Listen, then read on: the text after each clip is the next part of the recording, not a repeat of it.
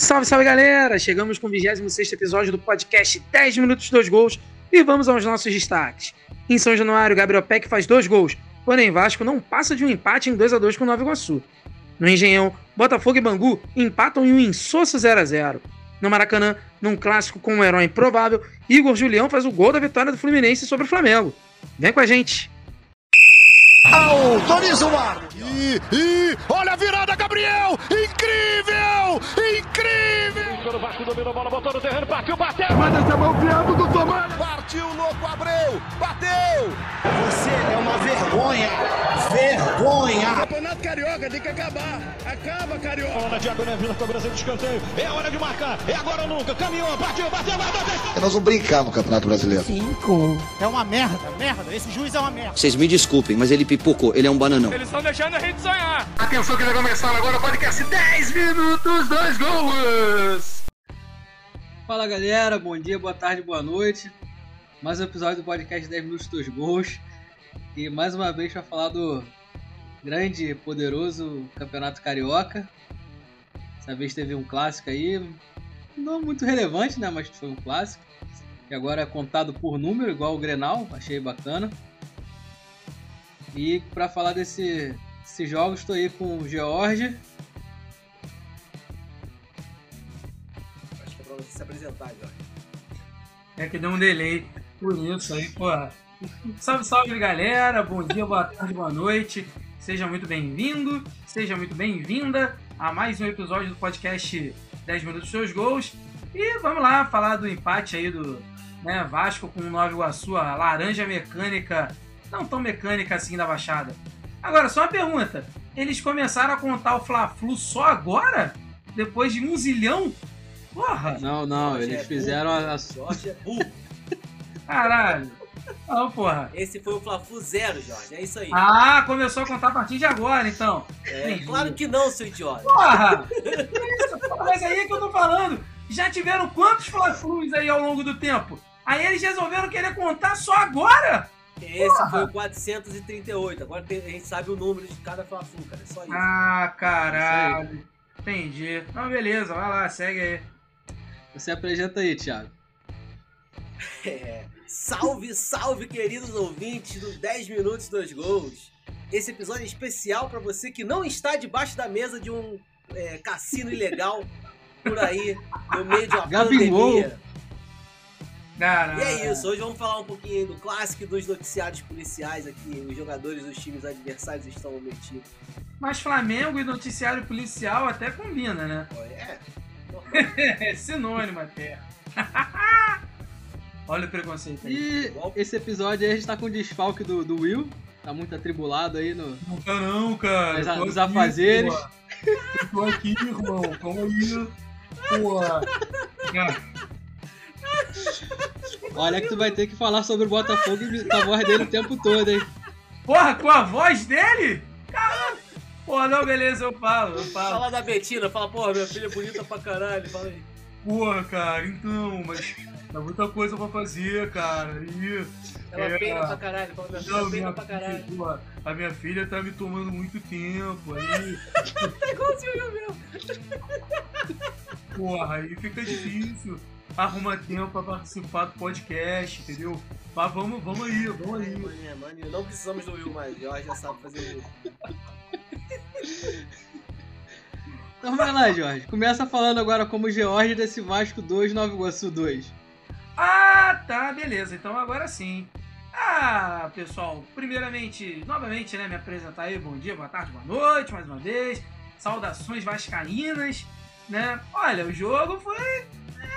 ali, uma emoçãozinha, algumas chances de gol que o time criou, a zaga deu uma cabaçada absurda, o Ricardo Graça, ninguém entendeu o que ele tentou fazer naquela porra daquele lance do gol, do primeiro gol do Nova Iguaçu, mas o destaque eu acho que do jogo foi o Gabriel Peck, Lionel Peck, rapaz ali, insinuante, canhoto, ele que fez fortalecimento muscular, aí agora ele tá parecendo um semigrilo, porque ele era magrelo, parecendo um filhote de borboleta, agora ele tá um pouquinho mais encorpado, tá aguentando levar porrada pelo menos, já no campo, E assim, fez 2 gols e jogou bem o garoto.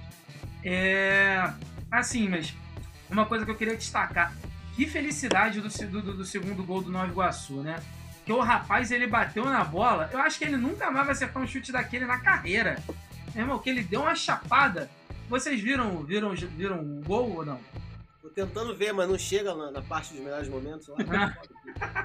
Eu acho que eu vi sim, Moleque, o maluco deu uma chapada linda e a bola fez uma curva. Parecia que a bola ia pra fora, rapaz. O Lucão é aquele famoso golpe de vista que era típico do Fernando Miguel.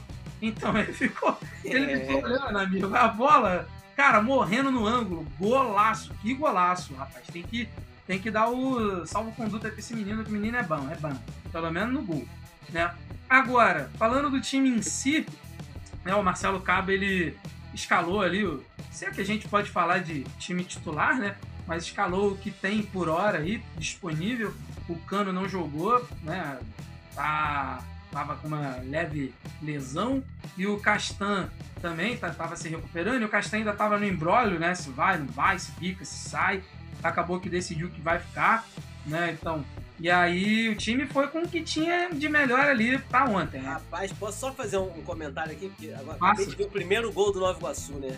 Meu irmão, mas o gol é ridículo. Parece gol de pelada dos coroa que meu pai joga lá 6 da manhã no domingo. Gol de pelada e a pessoa é bêbada pra fazer um gol desse. O maluco pega a bola, parece claramente que ele tá num uniforme errado, sacou? Parece que é aquele velho que comprou o uniforme quando era novo e encolheu. O uniforme é bem maior que ele. Ele toca a bola todo sem jeito, todo duro. Nunca vi um toque tão desengonçado. E vai lá o teu zagueiro, não sei o que deu na cabeça dele também. O que aconteceu com o seu zagueiro aqui, Jorge? Então, mas aí é que tá, foi o que eu te falei, cara. Eu acho que ele ali foi um lance de indecisão. Ele ficou no deixa que eu deixo com o Lucão, né? Eu acho que tipo, ele esperou, pensou que o Lucão sairia do gol. O Lucão pensou que ele zeraria a bola. Aí no fim das contas não foi nenhuma coisa nem outra. A bola mas bateu. Ele deu uma ajoelhada na bola. Então, exatamente. A bola bateu nele, né? Aí no que a bola bateu nele foi pro gol. E tanto é que o Lucão não tem nem reação, ele não fez nada. Não, né? Então, ele ficou vendido, né? Vendidaço, então. Foi muito isso, né? Mas assim, eu acho o Ricardo Graça bom jogador, não vou crucificar ele por causa disso aí ainda não. Entendeu? Mas, de qualquer forma, deu uma mariolada aí nesse lance, né? No próximo episódio tá o Jorge caindo em cima do Ricardo Graça aí. Ricardo Graça! Aquele merda! Gritando pra caralho. Grita. Ainda não. Gosta de gritar. Mas daqui a pouco, aí até o final da Série B, provavelmente vai ter algum áudio meu xingando ele mesmo, né? Mas é por aí. Mas assim, aí o que eu tava falando, né? O time, né, foi o que tinha de melhor ali no momento, né? O planejamento era esse, né? Pra botar o time pra poder pelo menos ter ritmo de jogo pro jogo agora do meio de semana contra a Caldense na Copa do Brasil. Né? Então, assim, no geral, eu não achei que o time jogou mal, não. O time teve uma proposta interessante de marcar em cima e tal. Tudo bem que é contra o Nova Iguaçu, mas é o que tem pra hoje, é o adversário que tem hoje, né? Então, só que eu achei que a questão de marcação ainda tá muito falha. O Bruno Gomes e o André, não, assim, tem que conversar com os dois ali para que eles deem mais dinâmica no jogo, né? O Hernando fez uma boa estreia. Achei que foi um zagueiro ali regular, então isso já tá muito bom, né? Para quem tinha o Varley até um tempo desse aí, então ok, né? Então o MT, o Vasco precisa para ontem arrumar um lateral esquerdo. O MT não pode ficar jogando ali, né? Então ele é bom jogador, beleza, mas vão queimar o moleque se ele continuar jogando ali na lateral esquerda. O Zeca chegou, né? A gente acha que o Zeca vai ser titular, mas de qualquer forma é necessário que se tenha um outro lateral esquerdo ali para pelo menos compor o elenco. Ah, tem o Riquelme. Mas o Zeca já decidiu onde ele joga? Se é na direita ou se é na esquerda? Eu acredito que ele tenha sido contratado para jogar na esquerda. Porque na direita tem o Léo Matos, então eu não acredito. O que aconteceu com esse Zeca aí, cara? Esse maluco não despontou aí sendo lateral de seleção de base e os caralho? Ele foi campeão olímpico, né? Foi campeão olímpico no Vasco? O que aconteceu? Deu uma errada aí que não tá certo, né, cara? Cara, então, o Zeca, o problema dele foi que ele teve lesão, aí depois ele teve um imbróglio judicial. A palavra imbróglio. O quê? Imbróglio. Ah, entendi, bonito. Então, eu olhei pra lá, imbróglio. Ah, coisa aí. Então, aí, né, Ele teve um problema na justiça com o Santos, foi para o Internacional, não conseguiu voltar a jogar o que jogou no Santos, depois foi para o Bahia, emprestado, teve um ano muito irregular no Bahia, né? Tanto é que o Juninho Capixaba, que estava no Grêmio, vai para o time, vai para o Bahia e vira titular absoluto, né? Então, assim, mas a gente acredita que ele possa, né, desempenhar um bom papel, que ele possa voltar a jogar bem, né? Então, porque pelo menos em algum momento ele já demonstrou potencial, né? Uma outra coisa também que eu queria falar, né? Eu falei da estreia do Hernando, mas eu queria falar da estreia do Marquinhos Gabriel, que também jogou muito bem, deu uma dinâmica interessante ali no meio campo.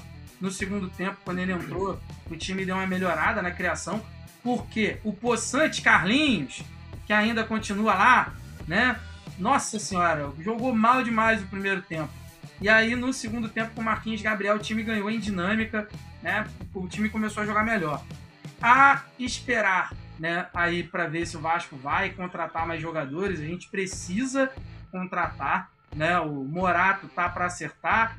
Hoje foi fechada aí, a princípio, né, a negociação com o Paulinho Boia, né, que era lá de São Paulo e que vem como compensação aí, né, da negociação com o Benítez. Benítez definitivamente acertou com o São Paulo. O Vasco recebe 2 milhões aí, né? E ainda recebe o Paulinho Boia até o fim da temporada emprestado. 2 milhões de reais? 2 milhões de reais. Acho bastante coisa, hein? Acho que os 2 milhões é melhor até do que o Paulinho Boia. Espero estar errado.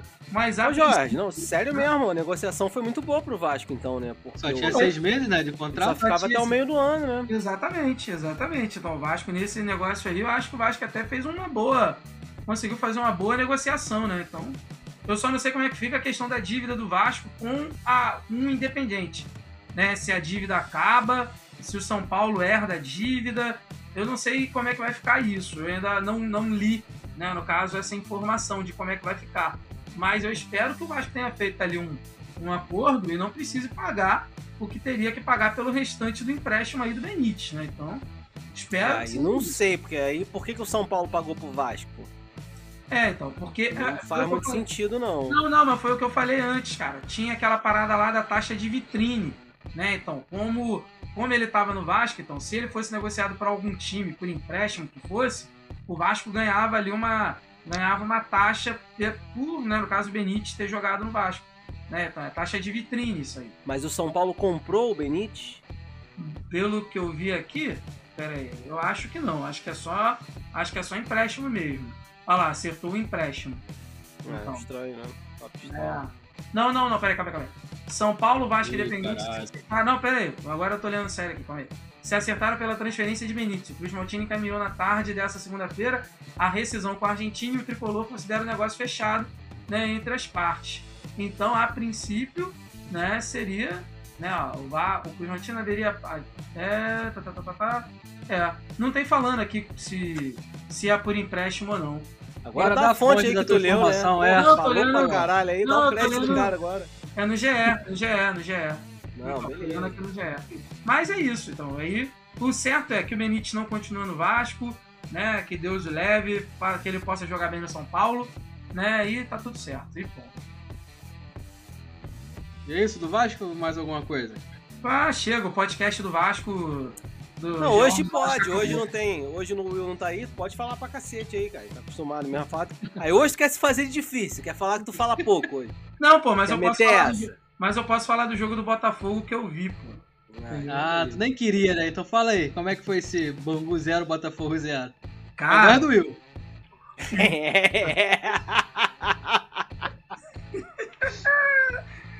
Então, galera, pô, aí o Botafogo... Jogou mal, pra variar, de novo, né? O Botafogo é que time ruim, na moral. Mas, brincadeira à parte, deixa eu falar com a minha voz, que eu não consigo falar com a voz do Will o comentário todo, não. Eu não vou conseguir, de verdade. Mas, assim, cara, foi um jogo sonolento. Nossa senhora. Assim, era melhor ter feito qualquer coisa no sábado à noite do que ter visto esse jogo. Mas um destaque, assim, tem alguns destaques positivos para fazer. Cara, tem um moleque, o Enio, eu já falei dele aqui uma outra vez, e esse moleque é muito bom jogador, tem jogado na ponta esquerda, né, do time do Botafogo. É um moleque que, assim, se não for vendido, para ontem, né? Cara, pode dar muito certo nesse time, tá? Moleque com personalidade, pega a bola, vai para cima, corta, bate no gol. Então, assim, espero também que não suba a cabeça, né? E ele possa fazer uma boa Série B. Mas os jogos que eu vi dele até agora, fiquei impressionado positivamente. O Varley é horroroso. Numa boa. O Varley jogando de ponta direita. Puta que pariu, mano. Caraca, que coisa desagradável. É que ele é rápido, ele dá dinâmica no jogo e tal. Mas, nossa senhora, ele é muito fraco, muito fraco. O Babi, né, que veio do jogo da Copa do Brasil, né? Fez um bom jogo pela Copa do Brasil aí, né? E passou em branco, né? O Babi é aquele cara que ele precisa da bola ali na área, precisa da bola enfiada para ele poder fazer ali alguma coisa, né? Pra ele o Babi poder... é feio pra porra, cara. Tem umas fotos dele sorrindo no puta que pariu, feio demais, meu irmão. Parece a minhoquinha do MIB. Caralho, cacete, monstrinho cara. Da máquina do café é foda, mané. Muito feio, cara, muito feio. Caralho, monstrinho da máquina do café não dá não, mané. Fui fazer a imagem do Botafogo e botar a foto dele, né? Fiquei surpreso com a feiura dele, eu não coloquei, cara. Caraca, então por favor, não o faça, não coloque a foto do Babi, né? O Bruno Nazário de fato foi embora, né? O Bruno Nazário de fato fechou com o América Mineiro, né? Então não jogou. Aí entrou um menino, Matheus Friso, né? Que fez a base no Grêmio e tava no Vitória ano passado. Só que eu tô achando que no Botafogo ele tá jogando numa posição diferente do que ele jogava no Vitória, porque eu vi alguns jogos dele pela Série B e ele jogava como primeiro volante no Vitória. E no Botafogo ele tá jogando de meio armador. Então, sei lá. Mas assim, é um bom jogador, tem um bom passe. Né, ele fez um gol na Copa do Brasil, que foi um belíssimo gol de voleio e tal, né? Então, assim, o time do Botafogo ele tá tentando se encaixar. Mas, cara, pelo menos assim, o que a gente consegue observar é que da temporada passada, né, de 20 para agora, pelo menos o time deu uma boa melhorada, tá? O Marcelo Chamusco, eu acredito que ele vai fazer um bom trabalho no Botafogo, né? Tem um rapaz aí também que veio do Avaí, o Pedro Castro, que é um bom volante, tá? Bom volante, alto, consegue sair jogando, cria chances no ataque, importante na bola aérea, né? Então, assim, o time do Botafogo, ele, óbvio, não é um super time, obviamente, né? Mas eu acho que o Botafogo pode fazer uma boa Série B, mas precisa encorpar o elenco, precisa contratar mais jogadores aí, né? O jogo contra o Bangu, o Botafogo criou muita chance, é que não finalizou num gol direito, né? Mas, assim, foi um jogo... É George, né, seu nome? É Acre Bonifício. Eu só queria, né... Não, meu nome é Will, cara. Fala aí. O Will. É porque, assim, qual é o parâmetro que tu tá usando aí pra falar que o Botafogo melhorou? Se tu não tiver parâmetro, estiver só falando qualquer coisa, também de boa, mas... Eu fiquei curioso, porque, assim, o Botafogo jogou com ninguém ainda, né? Eu tô falando que melhorou comparado ao que se tinha... até o final da Série A, né? É isso que eu tô falando também, né? Que no final da Série A o Botafogo tava enfrentando os times de Série A, né? E esse ano o Botafogo enfrentou só times que não são nem de Série B, né, cara? Mas, cara, eu tô falando que mudou a vontade do time, entendeu? Não só a vontade, mas pelo menos você percebe que o time tem um padrão ali já, né? Coisa que, por exemplo, no ano passado não tinha. Tinha sim, padrão pra caralho, padrão de merda. Perdia todos os jogos, é um padrão. Exatamente. Padrão, jogar mal. Agora, pelo menos agora a gente observa que tem um padrão ali, você tem pelo menos uma ideia de jogo, né? Tudo bem, tá jogando contra o Bangu, jogou contra não sei quem, cara, mas são os adversários que tem no momento, entendeu? Então, é isso, a régua que eu tô usando do Botafogo agora é comparar o Botafogo com o Botafogo do final ali de 2021, né? O final da temporada de 20 e começo da temporada 21, entendeu? Então é esse o padrão que eu tô usando. Eu não tô balizando com times da Série A. Tô falando com o próprio Botafogo. O jogo que o Botafogo tem hoje, né? Com o jogo que o Botafogo tinha até o final aí da Série A. Não, beleza. Faz sentido pra você, então eu concordo contigo. Deveria fazer sentido pra você também, né, amigo? Às vezes não, né, cara? Porque opiniões diferentes, assim. Eu sempre acho que você fala muita besteira, né? Não sou obrigado a concordar. Mas continuo gostando de você, assim mesmo, né, cara? Eu também acho que você fala muita besteira, mas também, pô, né? A gente acha um cara gente boa. Então, é isso. amizade de longa data. Muita merda, né? Mas é muita gente boa também. É, eu falo muita merda e você faz muita merda. Eu acho que eu já fiz mais, tá? É. Já fiz mais. A gente sabe, as histórias. Ultimamente eu tô devagarzinho.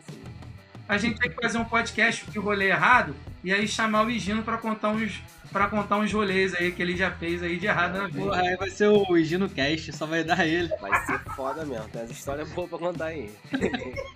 Eu queria ir naquele programa do Porchat, velho, pra contar a história. Porra, tem pô, também. Moleque, eu queria muito contar no programa do Porchat aquela vez que o taxista queria atirar na gente no Uruguai. É, tem isso também. Entendi. Então, é isso, né? História boa. Se a gente tivesse tomado tiro, não seria boa, mas como ficou só na ameaça, virou uma boa história. Então vamos pro Fla-Flu? Ai, Jesus. Quem quer começar? O PH, queres começar? Cara, começa você que... Eu, em protesto a esse fraquíssimo Campeonato Carioca, mais uma vez eu não assisti ao jogo. Então fala aí você. Então vamos lá, né? Saudações tricolores para torcida mais bonita do Rio de Janeiro. Chegamos muito felizes, né? Ganhamos mais um Fla-Flu.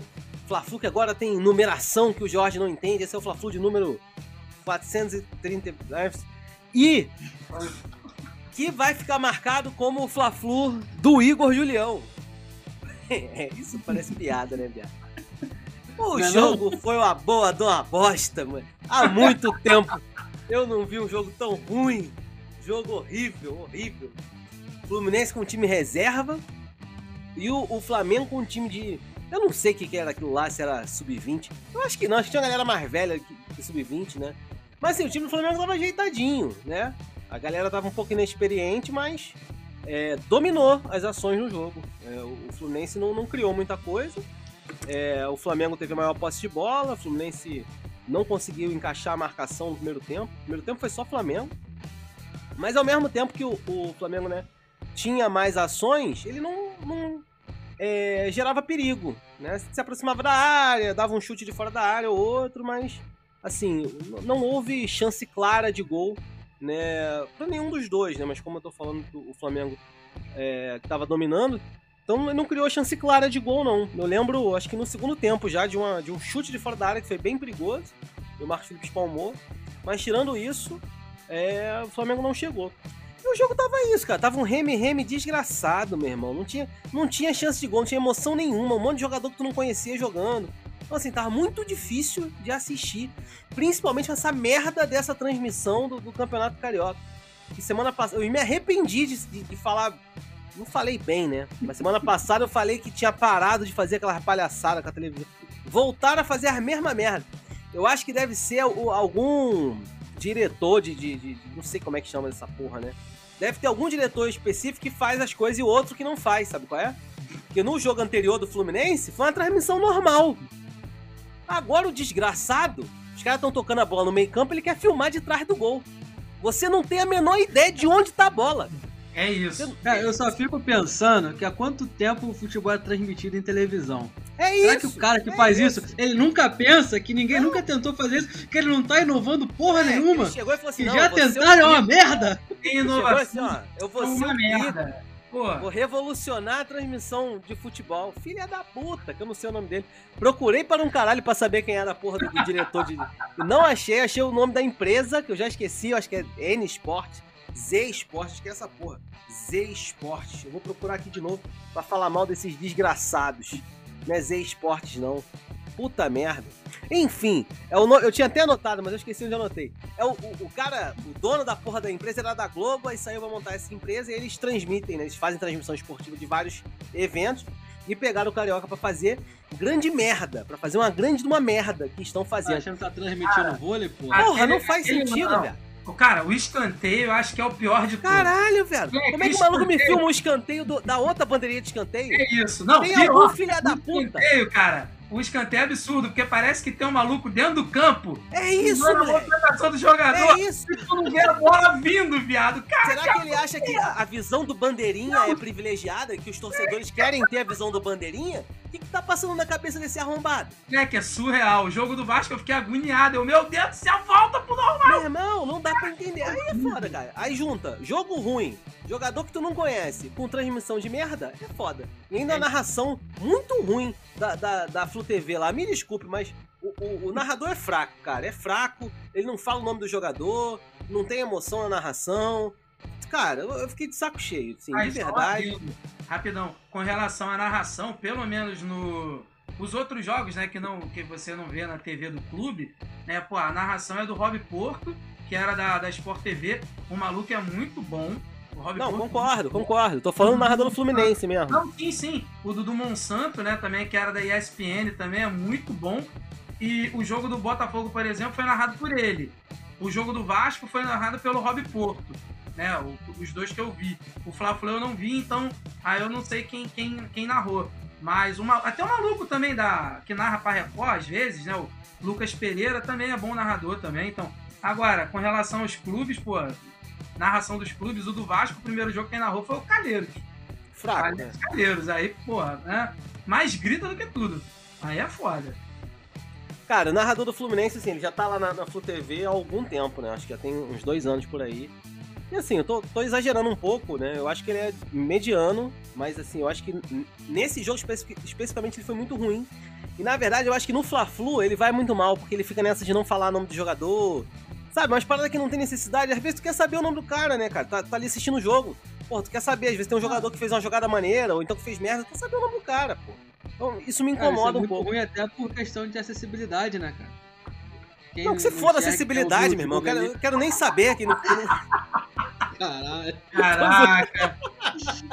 Vai ser cancelado aí, ó, falando merda. Tá vendo? Ai, caceta. Não, cara, sério mesmo, assim, tirando essas questões, né, que é claro que todo mundo concorda, assim, cara, às vezes tem hora que eu quero saber o nome do jogador que tá fazendo merda, ou do cara que tá jogando bem, ele não fala, sabe, isso me incomoda, na hora, porra, sei lá, não grita gol, meu irmão, não grita gol também me incomoda, velho, tudo bem, é gol do Flamengo, não quero comemorar, mas o cara tem que falar que é gol, né, cara, aí é bola e vamos lá, agora a gente tem que reagir, caralho, custa falar que é gol? Só fala assim, gol, tá bom, né? Fala gol triste, sei lá, porra.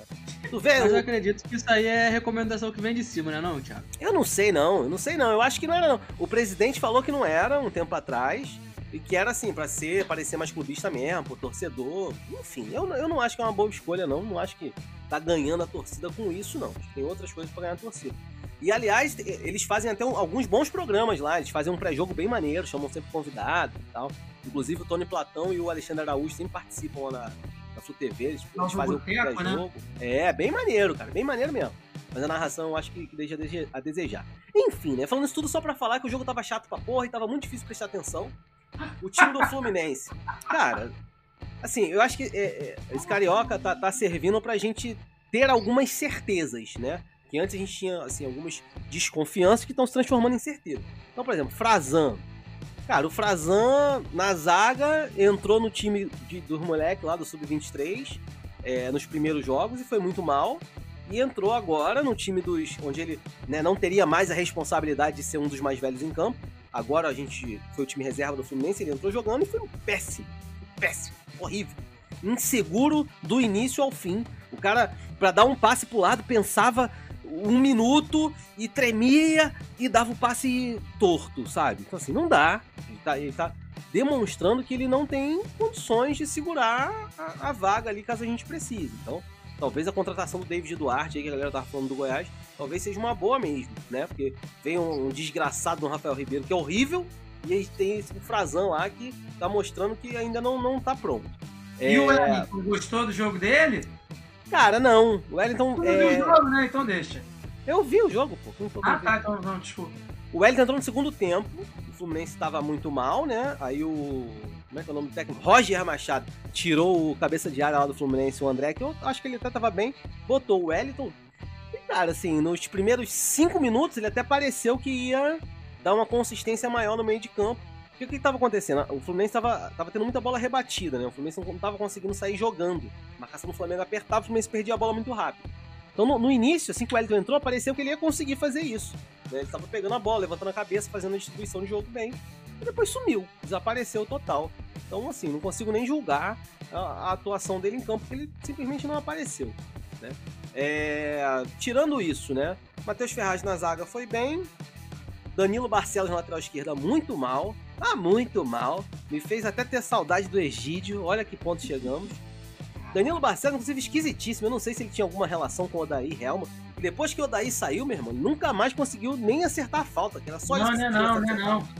É que ele sempre começa razoavelmente bem, te ilude com um negócio de cobrança de falta, cobrança de escanteio. Aí depois, ó, daí pra frente é só pra trás.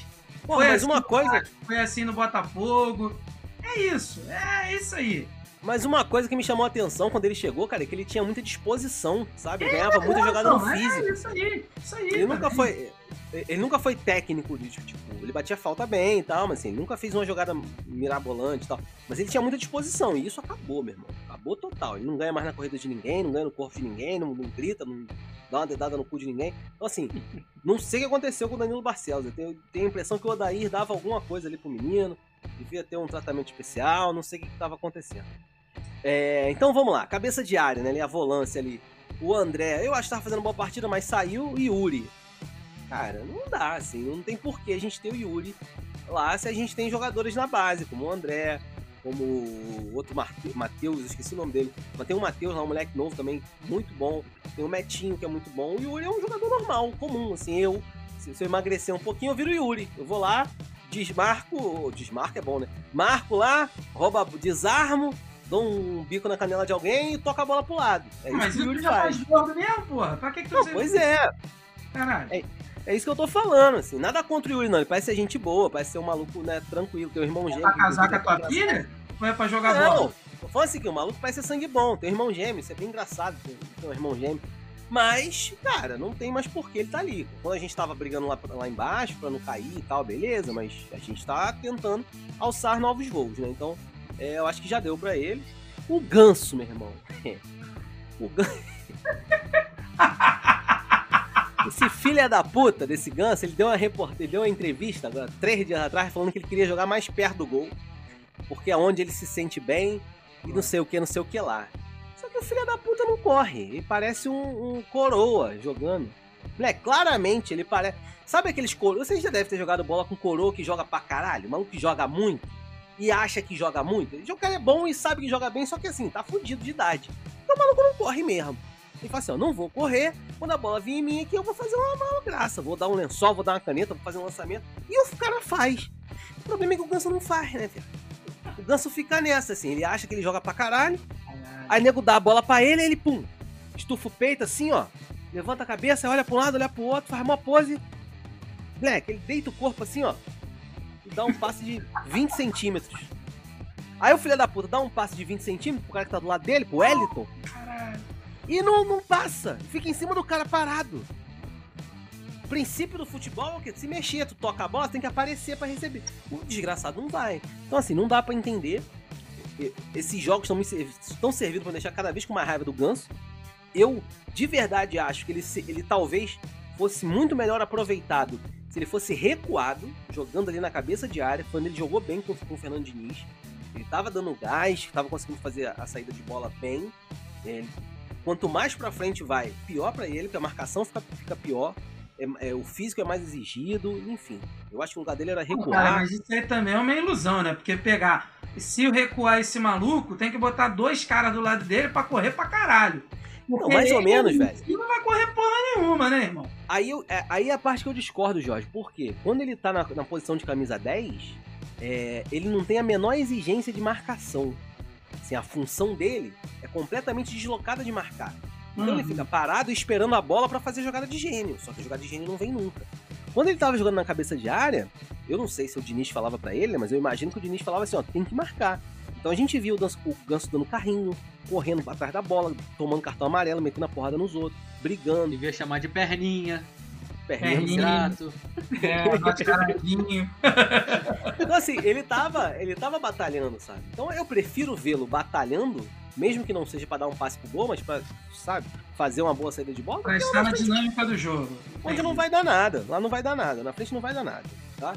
Então é isso, assim, essas coisas que estão surgindo aí nesse Carioca com um time bosta, e a gente tá constatando que o elenco do Fluminense precisa de mais gente, né? O Nenê fez muita falta no time, claramente faltava alguém, que seria o papel do Ganso, pegar a bola, botar no chão e distribuir. O Ganso não fazia, ninguém fazia. Michel Araújo muito mal, não apareceu no jogo em nenhum momento. Fernando Pacheco também muito mal, pegou duas bolas lá que era pra correr, correu, uma caiu sozinho com a bola, a outra, não sei nem o que ele fez lá, tava toda hora impedido. Assim, bizarro. O Caio Paulista até que foi bem, na medida do possível, né? Tentou, batalhou bastante no primeiro tempo. Por exemplo, o Caio Paulista é um cara que é fraco, tecnicamente, mas é um cara que batalha muito. Então, cara, assim, a gente aceita, sabe? Não é o caso. É o que irrita no Ganso. Assim, a impressão que dá é que ele não se esforça o quanto poderia. Tem mais alguém jogando na frente lá, mas eu esqueci. Enfim. E é isso, cara. Aí no segundo tempo, o Roger tem uma ideia que eu achei muito curiosa, né? Ele resolve tirar o lateral direito, botar pro meio de campo e botar um outro lateral direito no lugar do lateral direito. Não entendi porra nenhuma que ele quis fazer, pra ser sincero. Não fez o menor sentido que ele quis fazer. Porém, acabou de fazer a mexida, passaram 2 minutos, o lateral que foi pro meio de campo ganhou a jogada, que foi o Igor Julião, esquerdomacho, ganhou a jogada e, moleque, dá-lhe um petardo na bola do meio de campo e é um golaço, assim, que não dá pra explicar. O Igor Julião nunca tinha feito um gol na vida dele. Acertou um chutaço, assim, é coisa mesmo de Fla-Flu, né? Essas coisas que são inesperadas e que acontecem nos clássicos. E foi isso, acabou o jogo. Então meteu o gol e acabou o jogo. Então assim, pra primeira partida do Roger, eu acho que foi boa a vitória, né? Uma coisa que, apesar de eu não ter entendido, isso é uma coisa que eu sentia falta no Odair, que era você tentar fazer esse tipo de alteração de pega um jogador que não tá atuando bem em tal posição, coloca ele em outra posição pra ver o que vai acontecer. O Diniz fazia isso. O Abel às vezes fazia isso e o Odair não fazia, o Marcão também não fazia. Então eu acho que agora com o Roger ele já demonstrou que ele está disposto a fazer isso. E outra coisa também, tem muitos meninos na base do Fluminense, né? Mas o Gabriel Teixeira, entrou no segundo tempo, cara, menina muito bom de bola, camisa 10 clássico, assim, participando, tudo que o Ganso deveria fazer, o moleque entrou e fez, tá? Ele pegou a bola, partiu para dentro, deu passe e tal, errando. Mas assim, você viu que o moleque tava tentando. E assim, errar normal pela insegurança, inexperiência. Então eu acho que é muito importante ficar de olho nesse moleque, aí já tá renovado o contrato. Acho que ali vai sair coisa boa. E o Roger deixou bem claro na coletiva que ele tem 50 jogadores atualmente no Fluminense. Porque ele tá contando os meninos da base. Os meninos do Sub-23 e alguns do Sub-17 e Sub-20 que subiram. Ou seja, é bem provável que esses caras comecem a ganhar mais oportunidade aí no time. Que seria muito bom, né? Então, ó, John Kennedy, o Gabriel Teixeira, Matheus Martins, Metinho, são todos jogadores que têm plenas condições de estar lá no time profissional do Fluminense. Eu acho que é isso, falei pra porra. Mas o Metinho ainda tem 17 anos, não é isso? 17 anos, cara, 17 anos. O Metinho é um bom jogador. No Brasileiro Sub-20, eu vi ele, Sub-20 não, Sub-17, né? Eu vi ele jogando, maluco, pô, a personalidade do caralho. É isso.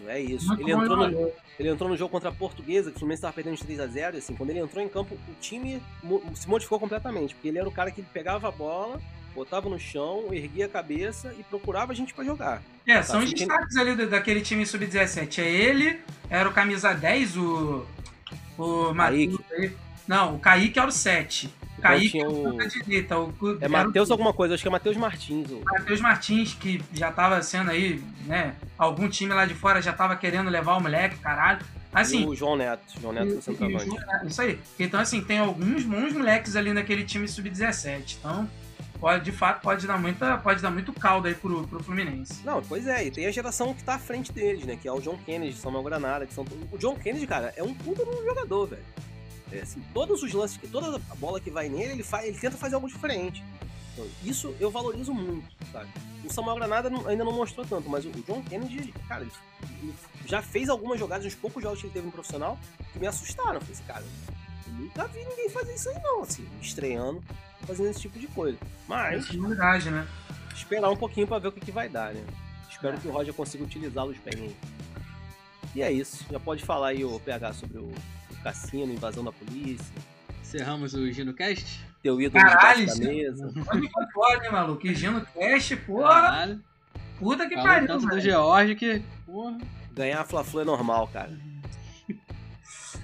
Cara, então, sobre o Fla-Flu, como eu já falei, eu não vi, mas vi a galera ali cornetando na internet. E o pessoal reclamando muito do Maurício Souza, que não mexia, o time o jogo chato ali no segundo tempo, 0x0 ele não mexia. Viu o lance do gol, parece que o PP ali deu um mole, que pro jogador que já tem uma experiênciazinha, eu acho que não pode dar um... Eu nem achei mole não, cara, eu achei uma cagada do Julião. Ah, cara, não, foi o que tocou a bola errado, que perdeu a bola. Deu um toque ali meio displicente ali no meio campo, achei que não pode ficar dando aquele toquinho ali. Pô, jogou a bola de lado ali no meio campo e deu a bola no pé do jogador do Fluminense praticamente. O Julião tava com a bola e perdeu pra ele, aí ele deu esse passe meio errado, assim, mas... Cara, eu achei muito... ele tocou meio de lado. Estranho. Foi tudo muito estranho aquela jogada ali. E o outro ponto negativo aí é o Michael, né, que... Acho que a ideia da diretoria é colocar ele pra jogar todos os jogos, pra tentar recuperar a confiança, ver se joga bem e consegue vender, mas te fala, eu acho que cada minuto que ele passa em campo ele vale menos. E olha, os lances que eu vi, pelo que falaram, que partida horrível do Michael. Ele não fez nada, cara, não acertou nada. Falaram que ele errou tudo mesmo. E o melhor, acho, pro Michael agora é a diretoria chegar e falar que ele cantou um bonde do Flusão sem freio no ônibus e afastar ele, mandar ele embora. Tem que mandar algum caô pra afastar ele, cara, porque ninguém vai querer comprar esse cara. Ah, vai. Vai jogando assim. Vai, porra, vai. Enquanto tiver o fora do mundo brasileiro não morre de fome, porra. Não, na real, o mais sensato seria emprestá-lo, né? Mas o Flamengo tá passando necessidades aí financeiras, né? Então acho que... Fala nisso, vendeu. Vendeu não, né? Emprestou na tampa e arrebentou o Cantino com opção de compra. Obrigação de compra, né? Praticamente vendeu o Natan, acho que por 5 milhões o empréstimo. E se ele fizer 20 jogos, acho que recebe mais 22 milhões, que aí o Bragantino é obrigado a comprar. Vou te falar que ele é bom dinheiro pra caralho, hein? Ele com o Léo Ortiz ali vai fazer uma boa zaga. Eu acho que ele era um bom zagueiro sim, mas é isso que falou. Ele tá precisando fazer caixa, ficar colocando metas altas, não consegue cumprir, contando aí com volta do público, que não vai ter tão cedo no orçamento, então... Contando não, né? Forçando a barra pra voltar com o público. Eu gosto das coisas claras. Quem cala consente, né? Já teve a reunião, os outros três falaram que não concordam, o Flamengo ficou quieto, ou seja, concorda, né? Queria volta ao público. Mas sobre o jogo é isso, e falar aí do Gabigol se escondendo debaixo da mesa. Ridículo. É o Flamengo raiz, né? Jogador fazendo merda. Ano passado foi o Bruno Henrique com habilitação falsa. Porra, não... Parece que quando acerta sempre tem um que dá uma cabaçada, né, cara? Porra, ainda mais agora, pandemia. Ele até deu uma entrevista lá no Fantástico. Achei, sim, não parecia muito arrependido, não. Não, claro falou que não. Falou ele só por falar. Deu uma desculpa meio esfarrapada. Torto que ele deu. Sim, desculpa muito esfarrapada, que tava jantando, que não sabia onde era. Porra, sai daí, pô. Fala que foi mesmo, que tava jogando e tudo, os caralho. Saí pra jantar e não sabia onde estava. Não, detalhe, isso, teve uma hora lá que o Eric Faria perguntou pra ele, né? Ah, mas você gosta de ir em cassino, de jogar e tal?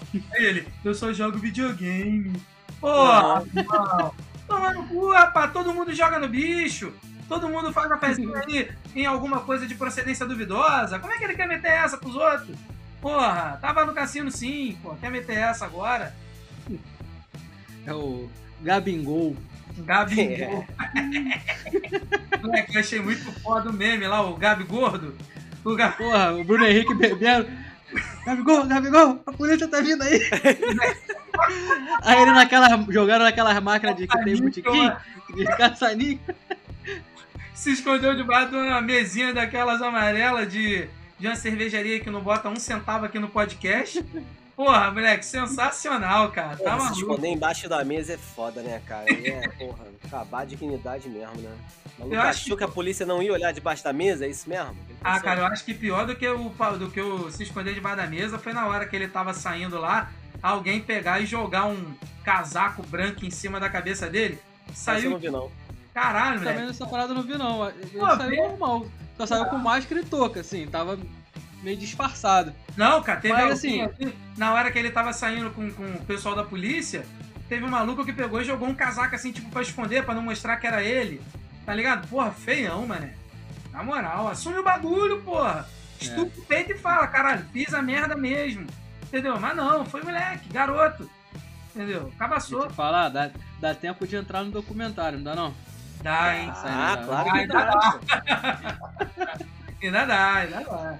Cara, todo documentário é uma obra aberta. Então, ó, tá aí, ó. Pode... Pode mexer.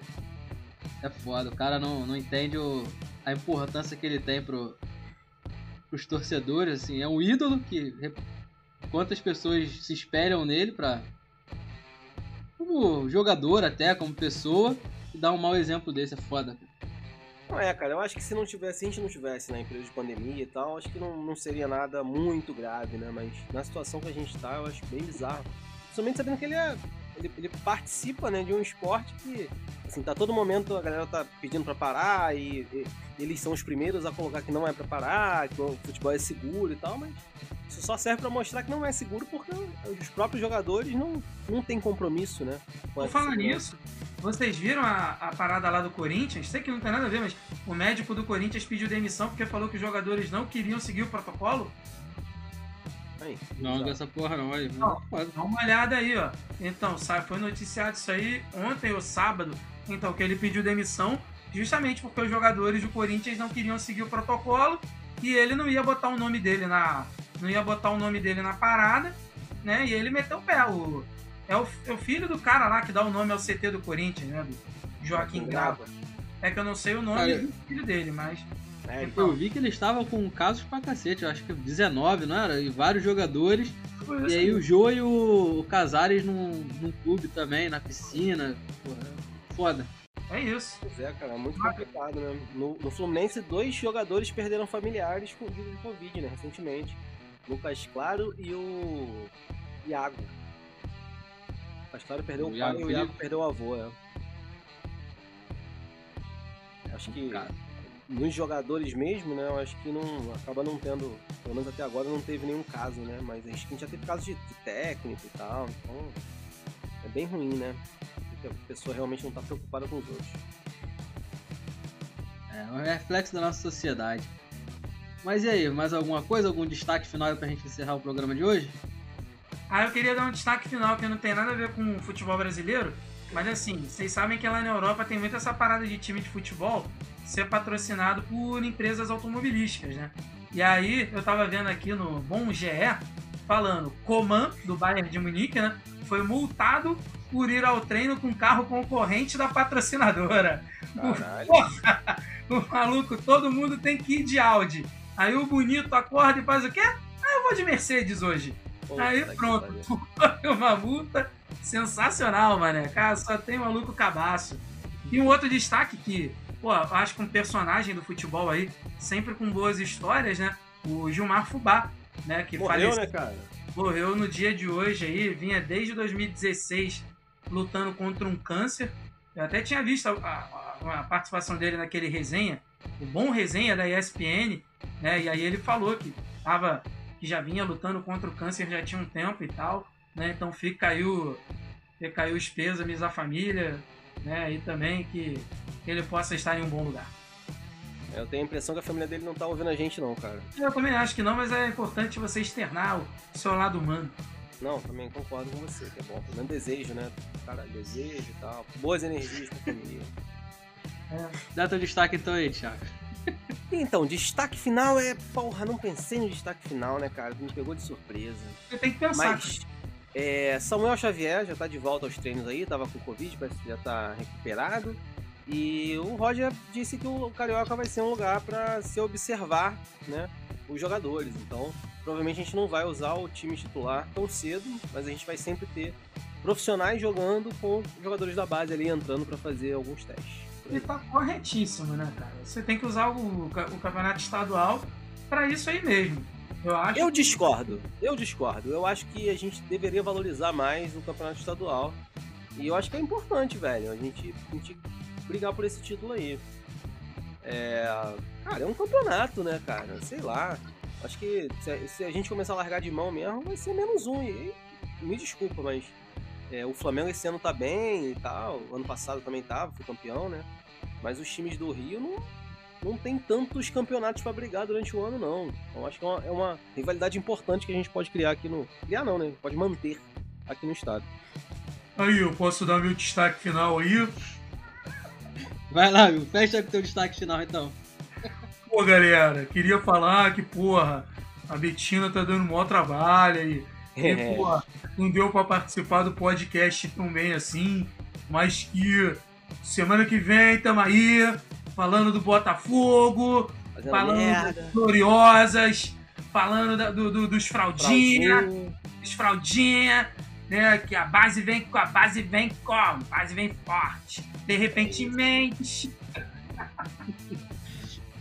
É isso então, galera. Por hoje a gente fica por aqui. Valeu!